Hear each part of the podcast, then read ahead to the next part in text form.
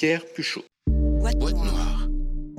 Même si effectivement il y a beaucoup de beaucoup d'articles qui, qui, sont parus, c'est finalement des articles qui sont assez euh, descriptifs, factuels euh, sur ce qui se passe euh, cette semaine à Alep, telle rue, telle offensive qui est faite. Il y a assez peu de, de papier sur la complexité syrienne en fait. Il y a une certaine lassitude de, de, des lecteurs de, de, lire comme ça ces articles de disons trois feuillets sur la dernière offensive, la dernière rue prise par les rebelles ou par l'armée à Alep et qu'il faut euh, parler des gens qui font la guerre aujourd'hui.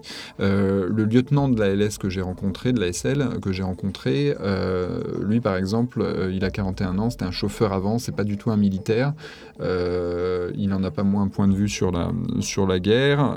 il n'a pas vu sa famille depuis six mois. C'est assez intéressant de, raconter ces, ces, parcours-là de gens qui font toujours la guerre pendant que pendant que pendant qu'on est là et qu'on continue de suivre. Ça fait un an et demi que ça dure pour eux. On ne sait pas encore pour combien de temps ça va durer, c'est toujours quelque chose qui est en, en, mouvement et donc c'est intéressant de décrire l'évolution de ces gens-là, qu'est-ce qu'ils pensent, quel est leur état d'esprit, leur état. Et rien de le fait de, de voir qu'ils sont toujours aussi euh, comment dire, impliqués, motivés et qu'ils ont le soutien de la population parce que dans la région d'Idlib, ils ont une population qui est là, qui les aide, qui, euh, qui leur sert de, de, contact, qui les aide à, de contact entre eux à, à moto, qui leur donne de l'eau, qui leur donne à manger, sinon ils ne pourraient tout simplement pas survivre. Donc tout ça, c'est quand même intéressant à, raconter, d'autant que euh, il y a énormément de désinformation sur la Syrie, à Antakya, donc en Turquie, à 30 mètres des bombardements. C'est assez fou. C'est ça aujourd'hui. Donc la surinformation n'empêche pas ces thèses complotistes absurdes. Dès qu'on veut rentrer en Syrie, il faut être accompagné par quelqu'un. Parce que soit euh, c'est une région euh, en, guerre, comme la plupart de la Syrie actuellement, où euh, il y a l'armée qui, à défaut de pouvoir, comme à Alep, lancer des, offensives armées avec, à pied, pilonne toutes les positions qu'elle devine de, de l'armée syrienne libre. Soit donc c'est au Kurdistan, où a priori il n'y a pas de guerre, en tout cas à Afrin, parce qu'à Kamishti c'est plus compliqué, mais, mais à, à Afrin, donc à 50 km d'Alep. Euh, c'est d'ailleurs très impressionnant. Il n'y a pas de guerre. Hein. Les, les, milices kurdes tiennent, bien la ville. Là, il faut quand même être introduit, puisque euh, on ne peut pas comme ça parler à, quiconque dans la rue. Et puis, ne serait-ce qu'aller là-bas, c'est compliqué. On passe par des, zones qui sont contrôlées par la LS, avec euh, l'armée qui peut éventuellement tenter des, incursions. Donc, c'est très difficile. Donc, il faut être avec des gens, rentrer en contact avec, des gens natifs de la région, par le biais de, passeurs ou de gens qui sont en Turquie et c'est à ce moment-là que euh, on peut, euh, après une série de contacts, euh, s'assurer de la, cohérence et de la viabilité des informations qui sont données par la personne qui est sur place. Et à ce moment-là, on décide de partir avec elle, on la trouve à la frontière. Et du côté kurde, je me suis quand même arrangé pour pas être pris en charge par le PYD, donc le parti qui est le parti militarisé qui gère un peu le, toute la, fin qui gère pas un peu, qui gère complètement toute la région, euh, d'être pris en charge, pas en charge, mais disons d'être guidé par d'autres par d'autres militants pour euh, pouvoir justement sortir un peu de cette ornière. Après, il y a aussi un problème, c'est que la parole n'est pas libre. Ces militants, par exemple, étaient très embarrassés pour me parler en mal du PYD euh, avec un micro ouvert. Par contre, c'est vrai que euh, quand on était ensemble et que je refermais mon carnet, c'était, euh, il, ne se, gênait pas. Donc c'est un peu compliqué. Il faut, il faut, il faut essayer de slalomer et multiplier les interviews. On trouve toujours des paroles qui sont un peu en dehors de la parole, de la parole euh, mainstream, un peu si, si, je puis dire.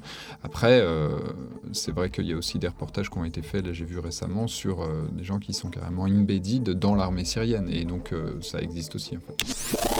On est encore dans une phase où c'est euh, très intéressant euh, de décrire en fait ce que c'est que l'armée syrienne libre, qui ils sont, dans quelles conditions ils vivent. Les gens que j'ai vus moi dans la région euh, d'Idlib par exemple sont des gens qui se nourrissent avec des noix et des pommes, qui sont pas du tout des militaires, qui sont dans un dénuement extrême et qui ne sont pas du tout, ils sont bien sûr religieux comme, comme enfin pratiquants comme, comme, beaucoup de comme beaucoup de Syriens, comme la majorité de, Syriens, mais ils ne sont pas du tout dans une démarche, euh, comment dire, euh, de, de, djihad ou des choses comme ça. je discutais avec un chef de, de, l'ASL, il me disait, mais moi, mon lieutenant, il est chrétien, euh, je obéis à ses ordres, il n'y a pas de problème. Enfin, tout ça est, est, nul et non avenu, à part une petite composante de djihadistes qui ne fait pas d'ailleurs partie de, de l'ASL en tant que telle.